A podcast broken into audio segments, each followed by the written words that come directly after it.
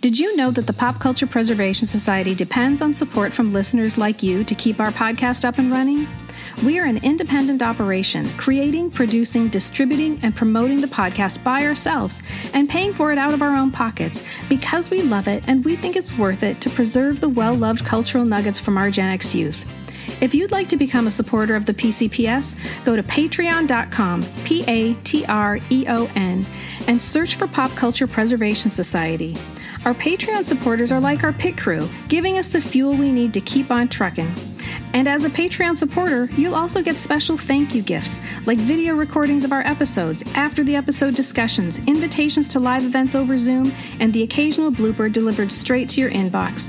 Thank you so much for listening and for being a part of our society. Our grandmas didn't have the Beatles. Our grandmas No. maybe liked the ink spots or something like that. so it is a it's a Charlie Chaplin. Yes, totally right. and who's the guy with the cigar? Earl, er, yeah, uh, Earl Groucho Flynn. Marx? Yeah, Groucho Marx. Hello world is a song that we're singing. Come on, get happy. A whole lot of loving is what we'll be bringing. We'll make you happy. Welcome to the Pop Culture Preservation Society, the podcast for people born in the big wheel generation who decorated their rooms with carefully torn pages from Tiger Beat magazine. We believe our Gen X childhoods gave us unforgettable songs, stories, characters, and images. And if we don't talk about them, they'll disappear, like Marshall, Will, and Holly on a routine expedition.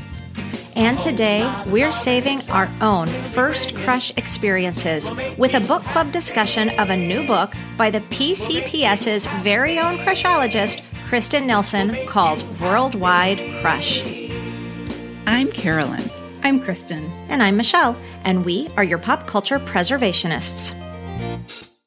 We might be interviewing the most relatable guest we have ever had on this podcast. Someone who not only gets what it was like to be a 12 year old crushing on a celebrity, but who wrote an actual book where all of those emotions, those complicated, wonderful, heartbreaking, exciting emotions are brought to life. That's right. Worldwide Crush is a middle grade novel about a 12 year old girl's first celebrity crush, Rory Calhoun. He's a teen pop star with perfect teeth and messy hair. Hello, David Cassidy, Justin Bieber, Harry Styles, every male teen pop star. And, and Millie Jackson is just one of the millions of fans who love him. But that doesn't mean her heart doesn't break for him every single day. How many of Rory's fans collect data about him in a special notebook hidden in their underwear drawer? Or have faked a fascination with whale migration for a chance to visit his hometown? Millie may not be Rory's only fan, but she's convinced she's the biggest and the best. So relatable, right? Like, Oh weren't we everybody's? I mean, Carolyn, you were Jimmy McNichol's only fan, weren't you? Oh yeah, I would imagine. Oh Yeah. yes, and he was going to come ride his bike over, and we were going to, um, you know, play hopscotch in the driveway. ride his bike. yes. Um, this book, you guys, it is so relatable. So Rory's new song, "Worldwide Crush," is climbing the charts, and his lyrics are clear. He's looking for love. And you guys, he's looking for it in the audience, meaning Millie's secret fantasies of running in the surf and eating waffles with him may not be that crazy after all. She could be that girl. But first, she has to get to his concert, his completely sold out concert in a city nowhere near her home for which she does not have tickets or a ride. She just has to figure out how. Dun dun dun. Will she? I know. Okay, I'm so in. This story is right up my alley, you guys, even at 54. So I want you all to know what I wrote on Kirkus Reviews about Worldwide Crush and what I'll write everywhere else once I'm able. Are we sure Kristin Nilsen isn't actually a seventh grade girl? That's how perfect Millie's voice, emotions, feelings, and experiences are. Middle graders will see themselves in her, and middle aged women will be transported back in time and connected with their middle grade selves. Worldwide Crush reads like a current day Judy Blume. It's hilarious, heartwarming, hopeful, and spot on. Listener, I honestly, I don't know how Kristin got into my 12 year old brain, but she did. And she even got into my 12 year old heart that was crushing hard on Scott Baio. Insert PCPS Baio disclaimer here, but we're not really going to do that because we don't have that kind of time today. So use your imagination. You've heard it. You know what it is. Worldwide Crush is laugh out loud funny. It's so endearing. And like I said, it's just spot on, no matter how old you are. Yes, I could not agree more, Michelle. And let me start by saying that I am a super nice person and I love Kristin. So, of course, whatever I'm, I'm going to tell you how much I love this book and how everyone should read it. But even if Kristin had stolen my best friend in middle school, my boyfriend in high school, and my parking space at Target yesterday, I would still give Worldwide Crush five stars on Amazon, a glowing review on Goodreads, and tell everyone I know from middle grade kiddos to middle aged folks, you have to read this book. You guys, it's that good. My 19 year old Harry Styles obsessed daughter is reading it right now. Oh. And she said to me, I just love how Kristin gets it. And I'm sorry, if that's not a stellar recommendation, I don't know what is. We are thrilled to introduce the author of Worldwide Crush, our very own fellow preservationist, our friend and yours, Kristin Nilsen. Okay, so stop crying now. Okay. So you gotta realize I'm sitting here listening to them say these things. I'm just sitting here in the room listening to them say these things. And it's so embarrassing. It's extremely awkward and validating at the same time to sit here and listen to people say these kinds of things because you work so hard and you pour your heart and soul into something and you wrote it so that people will have those feelings.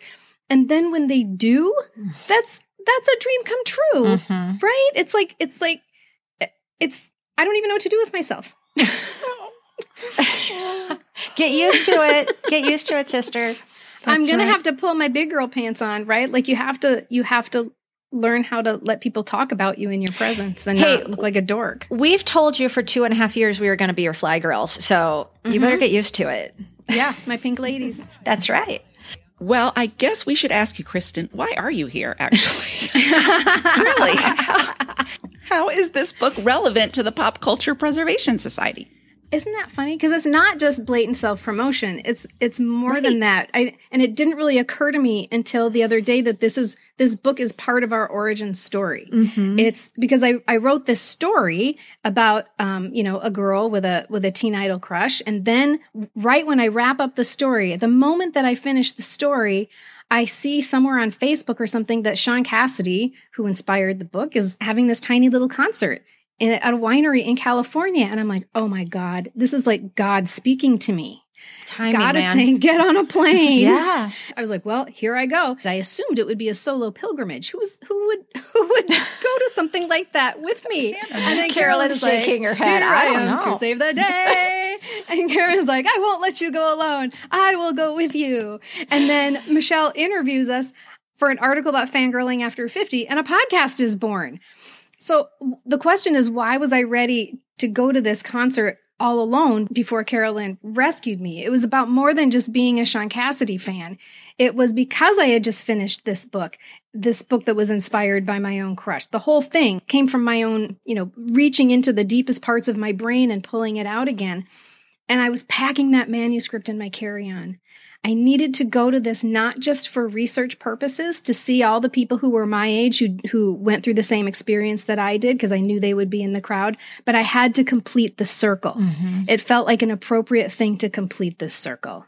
I remember when you um, carried that. You we Yes. You didn't just bring it on the airplane to California. We brought it with us to the concert, and now it's in book form. It's just amazing. to me. That's so Yeah. cute that you brought the manuscript to the concert. It almost got like Shaun's karma there, right? It Think about it. it. It absorbed Uh-huh. it. It absorbed It was the energy. the concert. But look at the timing in this. You finished the manuscript. Then you see that he's having this concert. You go to the concert, and like you just said, the concert is what then, in a roundabout way, led to the podcast. The mm-hmm. podcast then has led to two and a half years later, us actually talking to Shaun Cassidy mere weeks before the manuscript that you carried. We're, yeah, you're right. We're coming full circle. That Yeah, manuscript yeah, that you carried mm-hmm. is about to be released to the world in mere weeks, right as we just became friendly with Shaun Cassidy. Right. How is that not divine? Insert right, now the the angel choir. I'm going to find the clip like I actually think we need to insert the Brady Bunch because it's a little freaky, you guys.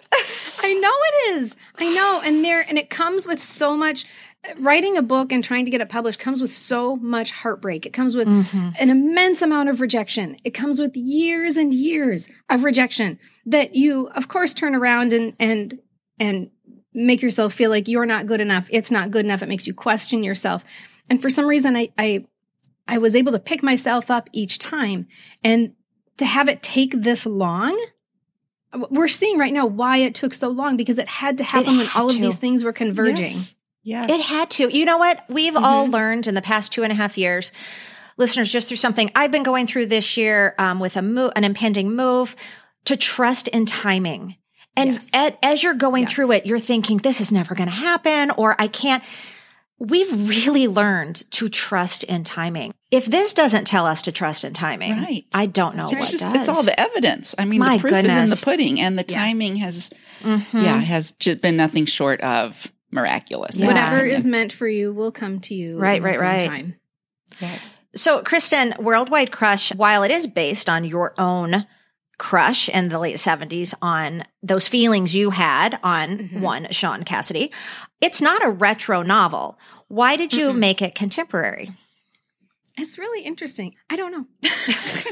We I can asked skip you that to ask question. the question. You and I did. don't even know. Okay, we can but skip I was that one. surrounded by. I wasn't. I did not think the book was about me. Let me put it that way. I really didn't. At the end of the day, of course, it's about me. But when I was Mm-hmm. writing it, I didn't think it was. I thought I was writing about a fictional person Mm-hmm. who was probably standing in front of me at the library. I was surrounded by contemporary kids, and that's who I was writing the book for. I was writing a contemporary novel for those kids and I was just using my own memories as a as a help, I thought. And of course at the end of the day it ends up being an awful lot about me. Well, I think what also it is, it is a timeless story. You Exactly. can pick up the plot of this story and you could put it in any decade and it works. We've had crushes forever. We've Yes. had broken hearts forever. We've had pining over these poster boys forever. So these crushes are universal. And so is mm-hmm. the desire, I think, for a mom to try and understand her 12 year old child mm-hmm. and the lengths that she'll go to figure that out. That was true when we were kids and our moms were trying to figure out us out, when our grandmothers were trying to figure our moms, and then when we're trying to figure out our kids. yeah. Yeah. And now that I think about it, again, I didn't know this at the time. Liam was probably 12 when I started writing this. Wow. Yeah. Well, and and like you said, uh, Carolyn, I love your point that the the plot of this book could be you know taken out and dropped in the six, the fifties, the sixties, the seventies, the 80s the nineties. Now, oh god, that's a lot of decades. I just had to go back just to get to I know. ours. Mhm. anyway, I just I totally agree with that, and I think that um, so much is dropped throughout this book on the importance of these first celebrity crushes. Um, from the various characters. This is not a frivolous book, listeners, at all. It might seem like it's this girl who has this crush on this Shaun Cassidy, like Justin Bieber, like it is not frivolous. So all the characters, no matter their age, we've got Grandma Cheryl, we've got Dr. Marion, who's a social studies teacher. We have Peter, he's possibly French, the leader of the You, Me, and Puberty, talking about our changing bodies retreat. It's such a great part of the book. And ultimately, Millie's mom. So these are people from all different generations who are talking about the importance and feeling the importance and remembering the importance of these first celebrity crushes. So why, Kristin, why was that important for you to get that in there? Well, and again, so much of what I did was not on purpose, and that it only occurred to me as it was happening. When I, hey, hey, hey, yeah, this mm-hmm. happens with everybody, and then that's how the importance grows, and then you dig into that a little bit more. But I had absolutely no intentions when I started out writing the book. These are all discoveries that came to me as it was happening, and we live in a unique era in which now the grandmas, the, those of us who are grandmas, we're alive during the rock and roll era. Mm-hmm. So that that's a unique situation, which means that we all had poster boys. It could be that I mean, sure, there were always there have been ancient stories about people having crushes on Socrates or whatever like that, but it is uniquely so in the rock and roll era when we had TV, when we have magazines, when we have radio in the form that it is, when we have pop stars, actual pop stars. Now the grandmas are the people who are in love with the Beatles and the Monkees. Right? our grandmas, our grandmas didn't have the Beatles. Our grandmas No. maybe liked the ink spots or something like that. so it is a it's a Charlie Chaplin.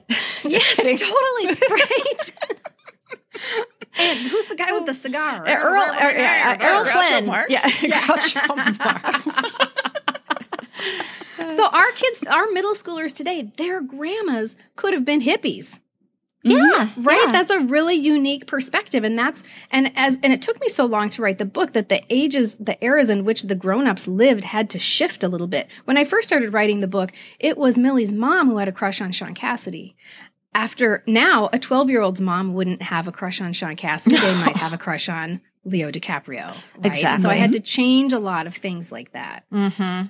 So much of this book, and really the heart of the story, is through letters that Millie is writing to her crush Rory. So, Kristin, tell us why you used that technique. Might there have been some letters from young Kristin to Shaun? Uh, well, that's interesting because again, I the answer to so many questions is I don't know because I didn't do it just on no? But purpose. truly, did it just Yeah. come as you were writing? Like, Yes. oh, this makes sense. Absolutely, That's so And I- interesting. And, so it was only when I. Um, it's only today when I asked myself that question. Literally today, I was like, "Yeah, why did you do that?" And I think a part of it has to do with my love for notebooks. Yeah. Truthfully, yeah. I love notebooks. I hoard notebooks. I buy notebooks and I can't use them because I don't want to fill them up.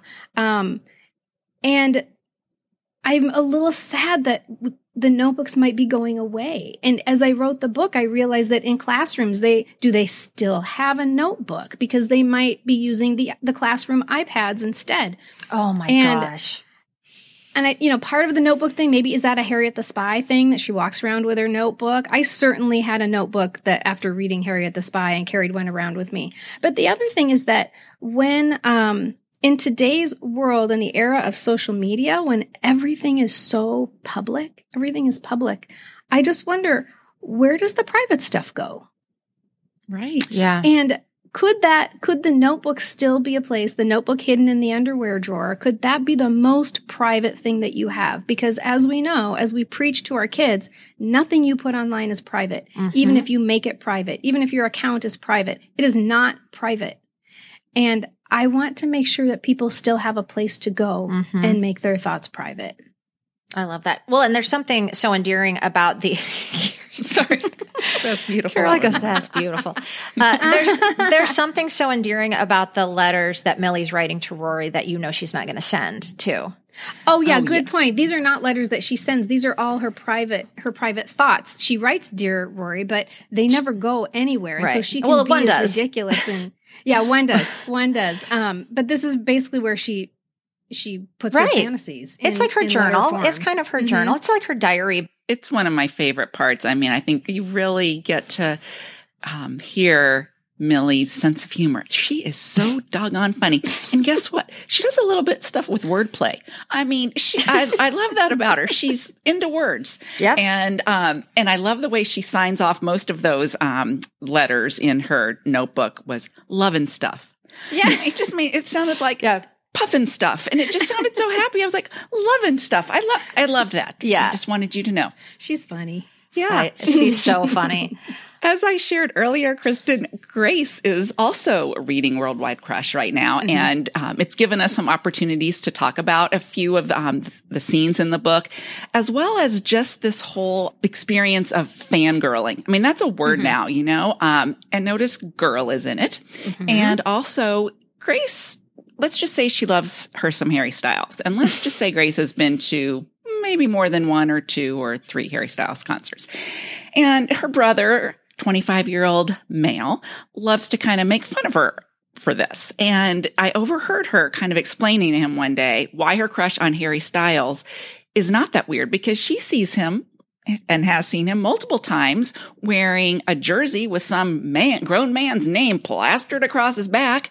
He's gone to multiple Chicago Cubs games to watch the Cubs play.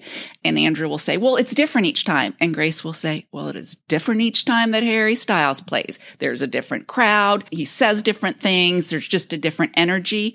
And so I'm wondering, Kristin, um, Mm-hmm. do, do you sense that, that there's kind of a stigma with this fangirling versus guys can, you know, love their sports teams and spend the same amount of money and see them even more times maybe, and yet just look down on girls? Um, that's really interesting. I that has become again, I didn't start out this way, but that has become one of the most important things I want to talk about with this book. It's not in something it's not something I intended to write about. It's something I discovered as I wrote. And as I started telling people about what I was writing about, engaging people's responses, especially agents and editors in the publishing industry, there was definitely um, an air of disdain that came from some people. And so I'm analyzing that like ah, why why are they looking down their nose at me? And then the thing that broke it wide open for me was a book an adult book, a book for adults called This is Not a Book About Benedict Cumberbatch by an author named Tabitha Carvan. It is hilarious, it is cheeky, and it is this woman exploring her own adult crush on Benedict Cumberbatch. Why is this happening and what does it mean? And what she finds is that crushes like this are lumped together as a largely feminine phenomenon, which is not accurate. That is not true. But because people sometimes view it as something that girls do, it's largely regarded as crazy. These fans are crazy. If boys do it, it's a passion. The mm. millions of people who are committed to the Foo Fighters aren't crazy, they're into music. But the people who flock to see Harry Styles over and over, they're hysterical. Let's not forget where the word hysteria comes from. It comes from it's this is where the word hysterectomy comes from. Hysteria, women, women are crazy. If you mo- remove their uterus, they won't be crazy anymore. Yeah. no Wow, joke. this is taking a big I know. turn. that is where hysterectomy comes from. It's from hysteria. Oh Well, my goodness. Mm-hmm. The more you know. yeah. Is that really what you wanted to know? But so that that is part of why i'm here because again i didn't intend to write about that but this is a sexist issue.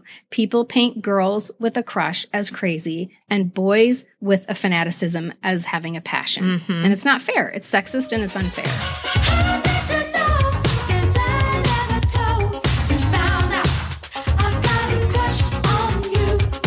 a lot of happy feelings when I was in middle school and stuff, but that crush experience, um, there's not, nothing quite like it. And as we've seen from comments or when we ask, who was your first celebrity crush? I mean, people just explode with answers. I mean, everybody, mm-hmm. again, it's, it's universal. It's something that you can ask, like Kristin always says, if you're at a dinner party and you know, conversation's low, you can just say, who was your first celebrity crush? And you know, everyone's going to have an mm-hmm. answer. Yeah. Um, and that's kind of special. Again, all- we were all experience, we all experienced this similar phenomenon. Mm-hmm. and if the men at the table say they didn't have one tell them they're lying and you know why you know why because they think at, at the whether it's as an adult or whether it was as a kid it's not socially acceptable for for men to crush in that way. Even though they did we all know you did it. And and godspeed to those men who do admit it. We have a lot of listeners who have let us know my first crush was kristy mcnichol or my first crush was sweet polly purebred or whatever. And they're coming out of the closet. They're like yeah i love Yeah. farrah fawcett. Mhm. No, for sure. So I want to switch gears just a little bit. And we talked earlier, Kristin, you were saying, gosh, why did you, why did you make it contemporary? Um, and I feel like that had to be kind of challenging because you had to know your audience, right? You have to mm-hmm. now tap into fifth, sixth, and seventh graders who I, I actually think fourth graders would, some fourth graders would like this book as well. Oh, I would have in fourth Yeah. grade, but mm-hmm. you have to tap into that. So listeners, from the first time I read this book, which was in digital form a couple of summers ago, and I raced through it, this book was so my jam and my 10 year old self is so envious that I know the author. But I was just struck by Kristin's wit and her humor. I'm not kidding. It's very reminiscent of Judy Blume. Kristin cringes when I say that a little bit, know, but it is so reminiscent of Judy Blume from the relationships Millie has with her grandmother, her parents, her brother, her friends. Um, and I'd love to read just a few of my favorite sections and lines. So sorry, Kristin, if this is going to embarrass you, but um, I want to read um, just some things so that the listeners can just sort of get the feel.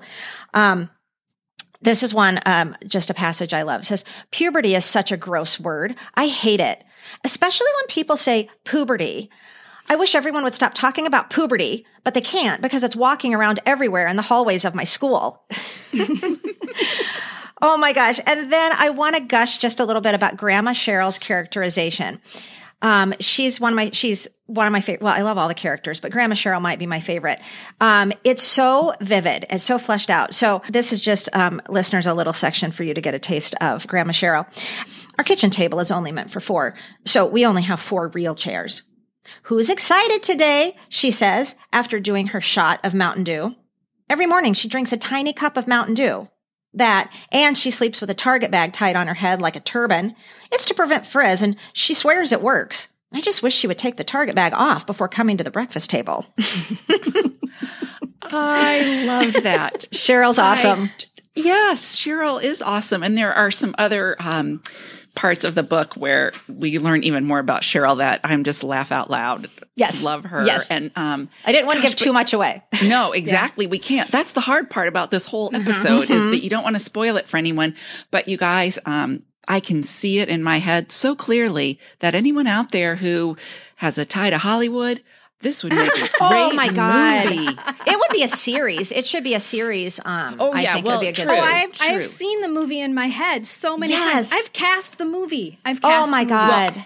I Yeah. tried to cast it. I want everyone to know after they read. I think that Millie and Rory have to be newcomers. I think that Oh, they can't so, have too. been Oh, in yeah, any. So we can't say, Yes. "Oh, that's so and so." These No, no, have no, to for be sure, fresh faced. Yep. You know, new kids. And Yep. Oh, yeah. Okay, so I also love how Millie, with the help of Cheryl, of course, has found replacements for swear words. Um, because her little brother Billy asked for some goddamn bacon. And then in the book, it's like, mom puts the goddamn bacon in front of Billy. It's so funny. But the book is just littered with these replacements. Gob, Frank, Schmidt, Double Schmidt. Yet they're really, they're placed very thoughtfully where they pack an emotional but very humorous punch um, until the end. And I just, this is, it starts out so heartbreaking. Again, I don't want to give away what happens, but just then listen to how the sentence ends. She says, Millie says, I say out loud the worst swear word I know, the one that has never once come out of my mouth. Just like a kid who doesn't wash his hands after he poops, but I don't care. guys, our little Kristin. What Well, she is is little, this? but she is coming up with all of this. I know, in her I just- brain. in her little Okay. brain, right there. Okay, I have Amazing. one more, and uh, sorry, Okay. I have one more, but I, I, I actually, you can see all the flags in my book. These are just like things that made me laugh out loud, or things that were super relatable. But, um, okay, so this one, let's just say they've been on an airplane. My dad smells like scotch because the passenger next to him got drunk and spilled his drink in his lap. Cheryl smells like French fries because her seatmates brought their Happy Meals on board and squirted ketchup on her slacks. Grandmas call their pants slacks. I don't know why. And my mom smells like vomit because Billy threw up on the plane just before takeoff. Actually, the whole plane smells like vomit for the whole flight, thanks to us. No one is happy here. When we finally land, smelling like scotch, french fries, and vomit, we slog to the baggage claim area without speaking, where we wait for our luggage. Oh, talk about so relatable, right? funny. yes, when we walked, when we when we slog, smelling like scotch, Happy Meals, and vomit. Right. well, um, one of my favorite things about the book is some references to Little House on the Prairie, and you'll have to read it to see where those pop in. But one of the my favorite scenes is um, at the again at the dinner table, and Millie has her phone out. So um, Cheryl's complaining that everyone has to have their phones, and Millie's thinking she doesn't know how paralyzed I am without my phone. I feel like a pioneer girl making butter for fun and missing out on all the barn dances in town. There's much I need to do right now, and I'm completely powerless without my phone. I don't know. I love that. And I Yeah. could totally, totally relate to Laura Ingalls feeling that way. Mm-hmm. yes, baking butter. And I have to go back to the grandma part for a while because I it turns out again I didn't know this. I really like grandmas. I like and in my next book I have another grandma. I have two grandmas in the next book. I have a grandma and a great grandma. Oh, that's just right. Are so full of funny things. Yes. How did you do that though? How do you tap in? I mean, I feel like I know the answer to this, and probably most of our longtime listeners know exactly what you're about to say too. But how do you tap into that 12 year old? It's funny. I for for me, this is what I found. For me, fiction is truth. There is very little that I make up. Almost everything in that book is somehow a real thing, something that somebody said, something that something ha- so, happened to somebody somewhere, and then I just embellish it to uh, to the level of good entertainment. Um, another a good example of that is uh, Millie's little brother Billy has some little nuggets that he drops throughout the book. Every funny and interesting word that comes out of Billy's mouth was uttered by my own child. There is not one thing that I made up. Liam was so funny when he was little, and I started just to write it all down. And I was like, someday I'm going to need this for oh, something. that's great. And and Mike and I, we will trade these back and forth today, like just apropos of nothing. One of us will say, "What happens to bad guys when they die in jail? Do they just throw them in the trash?" Yeah. Do you, like do you that. actually say, "Give me some goddamn bacon"? I can't remember where that one came from, but that oh, I do know. This is where that one came from. I was putting Liam in the car seat in the car with my in-laws, and um, Liam was like, "Damn it." And he's like two, damn it! And I'm with the in-laws. So I'm like, oh, Liam, oh, we don't, we don't say that. Where And did you even like- hear that?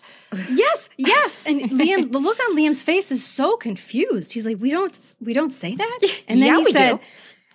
"Is but it's okay if you put God in front of it." oh.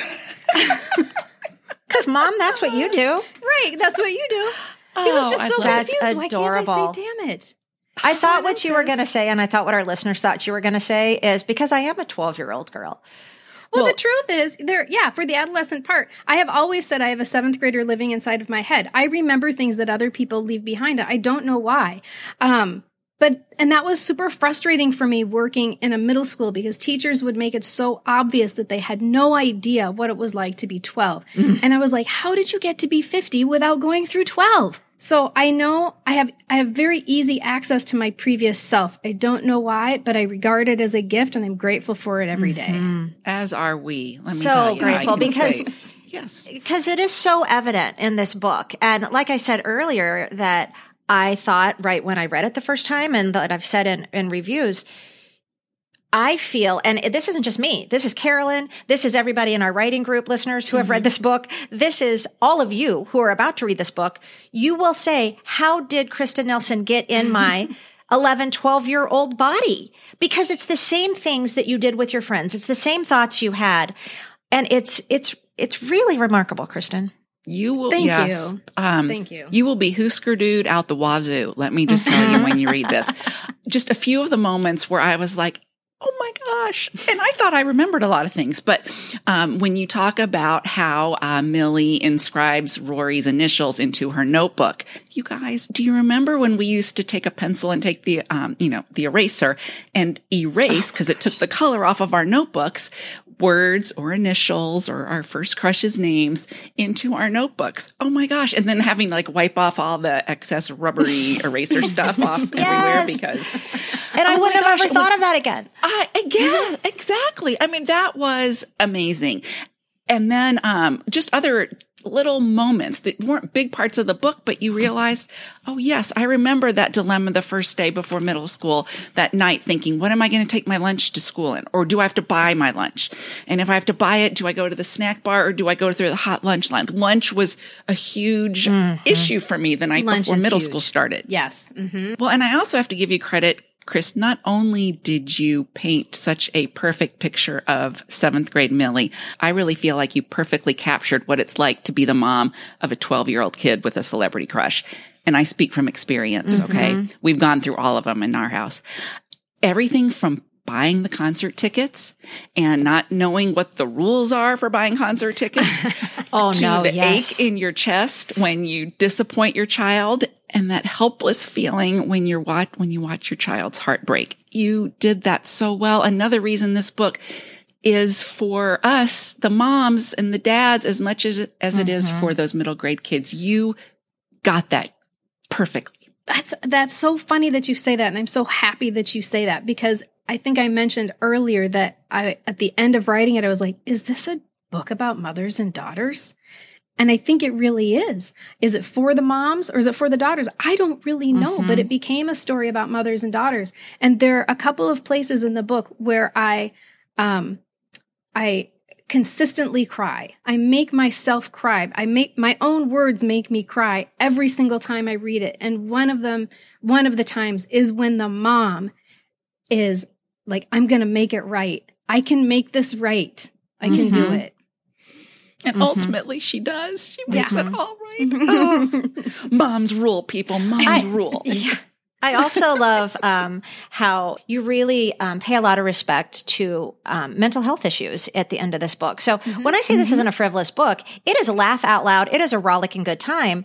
But besides just the evolution of crushes and the importance of crushes that are peppered throughout, um, you know, there is definitely some very wise words and thoughts about the importance of recognizing mental illnesses for what they are and not for just something that, oh, you can get better. And I thought that that was um, really well done. there's one there's one character who suffers a very serious mental health crisis and i was writing that in the midst of i was surrounded by mental health crises at that time um, and within my own family and literally every single person that i knew Mhm. every one of my friends had a child who couldn't go to school who yeah we're all raising our Yeah. hands every single one of us and it's so terrifying um, and you think you're alone and you can't see the end of it and you've never experienced it before so you don't know how to deal with it and one way that I dealt with it was by telling people about it because I thought if we just keep this private, people will continue to not think it's a problem. Exactly. And I happen to know that every el- everybody else is suffering, and if we can all band together and support each other, we can recognize this as actual illness and not something that you can fix with pure will Mhm. or force Mhm. or positivity or right we need the Right, right. entire um, medical establishment and and educational establishment behind us to figure this out and so that's where that one character grew out of it, It- it's it's a linchpin in the book this one person's Mhm. mental health Yeah, crisis exactly, changes the trajectory of the book and one person in the book has to make it known to everybody this is serious we're not joking around here and i'm going to throw it all away in order to help this person yes, that's right. So powerful.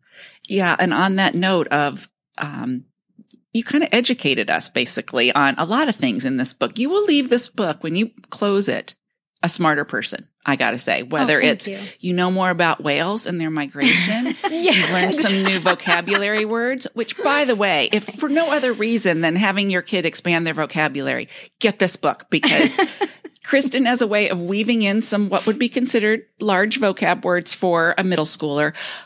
But it's so cleverly done, you guys. And so I loved it for that. Uh, and so, yeah, I left um, a smarter person.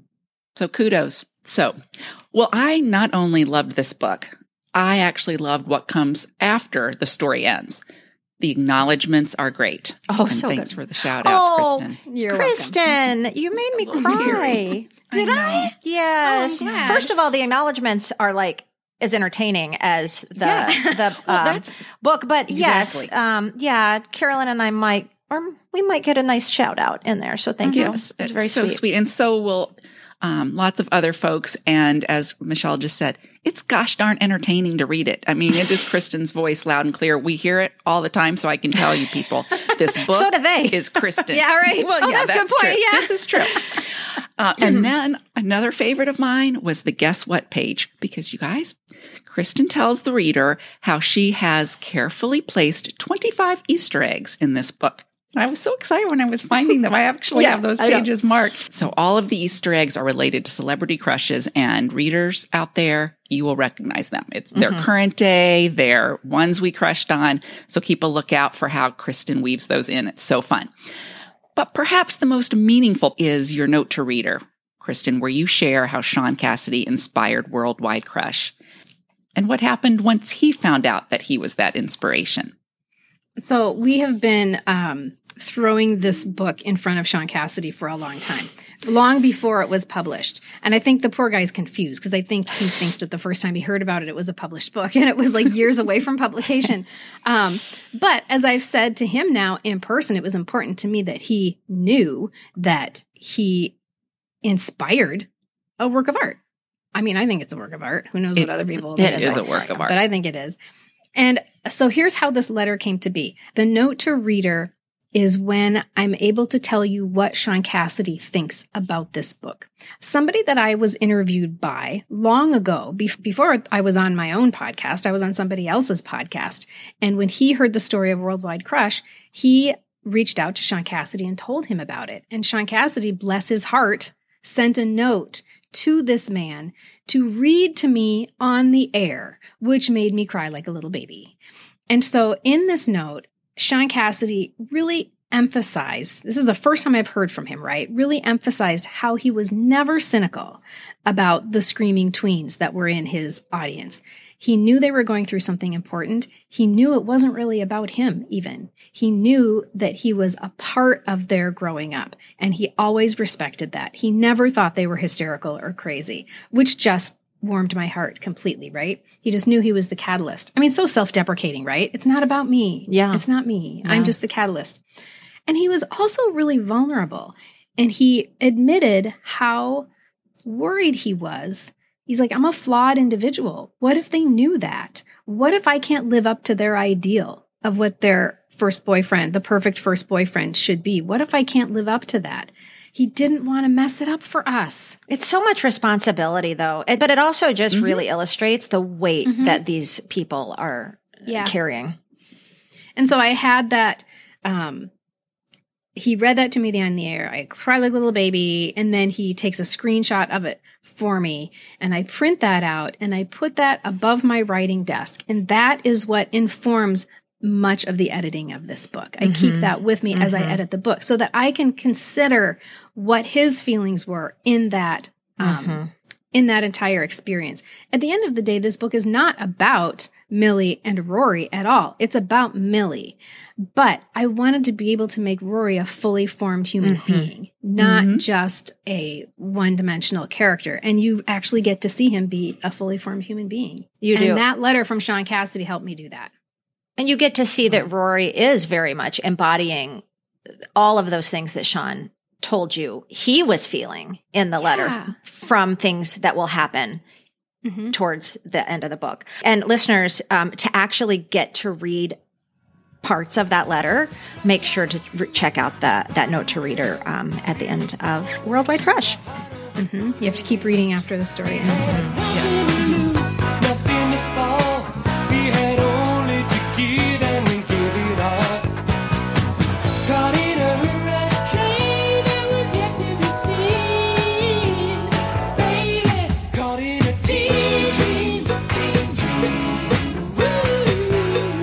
I guess the point of this conversation, besides us being so proud of Kristin, is to say that no matter what age you are, if you had a crush, be it Davy Jones, David Cassidy, our friend, Shaun Cassidy, Leif Garrett, Rob Lowe, John Cusack, Phoebe Cates, Jonathan Taylor Thomas, River Phoenix, Kelly Preston, Ashton Kutcher, Chad Michael Murray, Nick Jonas, Harry Styles, Justin Bieber, Shawn Mendes, whoever, you will relate to this book. Period. Full stop.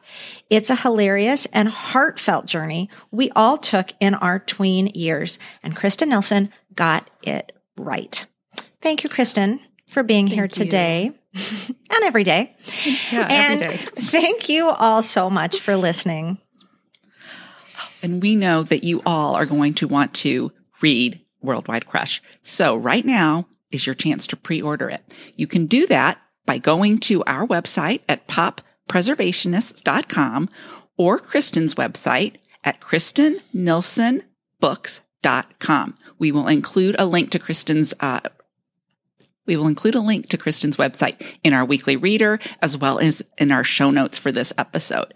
And you can also pre-order from your local bookstore. So just if you have a favorite bookstore down the street or at your beach town or wherever, you can certainly call up or go in and place a pre-order.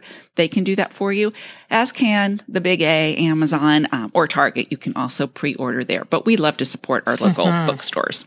This is the first time that I've gotten to talk like this about Worldwide Crush, and I and I can't believe how good it feels. I'm I'm beyond privileged to be in relationship with the two of you. I'm so happy you're on my team. I'm so happy to have you as my pink ladies. So the book is officially released tomorrow, so you might even find it on bookshelves starting tomorrow.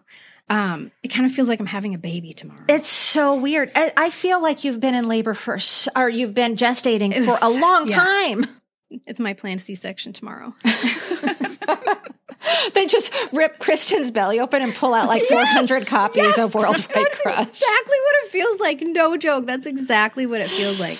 And and if you'd like to meet us and help us celebrate this book and celebrate all of our crushes, we will be doing in-person events like crazy for the next couple of weeks. We have one coming up this week right here in St. Paul. So local Min- Yes. uh, Minneapolis friends um, is Red. Well, Kristin, where is it? And Red who's going to be with us? St. Paul, Minnesota. That's at 6:30 p.m. on um, July 12th. We will be in conversation with Megan McCafferty, who is the author of the Jessica Darling series. That's like turn of the century modern classic young adult book. Um, Megan McCafferty is a loyal listener, and and the Jessica Darling series is beyond. You'll absolutely love it.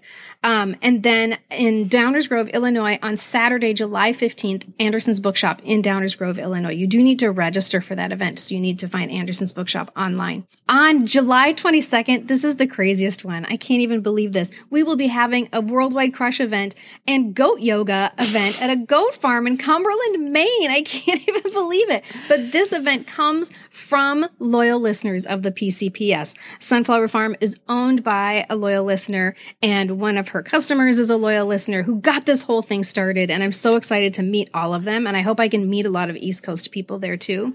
That's Um, amazing. And then on July 30th, here in Minneapolis, we will be having a Celebrity Crush book party and grown up book fair, just like the Scholastic Book Fair, except for us, the 50 year old ladies. and and we're having merch, you guys. Remember the book fair when you would go to the Scholastic Book Fair and you would, you know, save your lunch money. Um, you maybe you wouldn't eat lunch for a few days so that you could buy an extra pencil or an extra cool one of those pins with all the different colors that you push down. We're going to have those, plus posters and stickers and buttons and all kinds of fun book fair goodies. Many of you Midwest listeners have asked us, when will you have a Minneapolis, a Midwest get together? Consider July 30th that. And please c- come to our grown up book fair. We'll all be there. It's going to be so much fun. It is going to be fun. And I have one thing to ask of listeners too before we go. If you are kind enough to buy this book, first of all, thank you, thank you. But one of the most important things that you can do for any author is review their book online, wherever you buy your books, or if you're on Goodreads. Today's buyer book buyers, they are they buy their books based on two things. If a friend recommends it to them or by reading reviews. And the more reviews you have, the more buyers take that as a sign that this is a book that is worthy of your time and money. It really, really matters. So thank you. And thank you all so much, not only for listening, but for sharing this podcast with others, Gen X friends, enemies, we're not picky, and for leaving our podcast a review and a rating where you listen, just like with books. That's what helps our podcast get heard. Our, to our supporters on Patreon, you are the literal gas in our tank. Well, not literal, but just go with it. We cannot thank you enough. And today we're giving a special shout out to patrons Hillary, Debbie, Cheryl, Amanda, Elizabeth, Patricia, and Kathy. If you're not already signed up for our weekly email newsletter, do it right now. Our free weekly reader comes straight to your inbox every Friday morning before you even wake up. You can sign up on our link in bio on Instagram, or you can do it on our website, poppreservationist.com. We include lots of episode extras and other fun things in less than a three minute read. It, re- it really is good, guys. Just like Kristin's book, you'll leave more intelligent when you're finished reading it. I think you will, yeah. Yeah, I totally do. In the meantime, let's raise a glass. This feels weird that I'm doing it. In the meantime, let's raise a glass courtesy of our friends Jack, Janet, Chrissy, and Kristin. To good times. To happy days. To worldwide crush. Cheers, Thanks, you everyone. guys. Cheers. Cheers.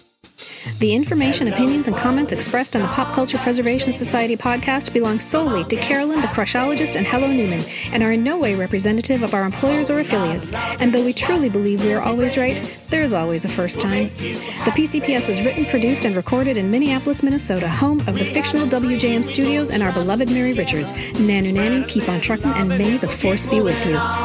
Something always happens whenever we're together. We get a happy feeling we're singing a song.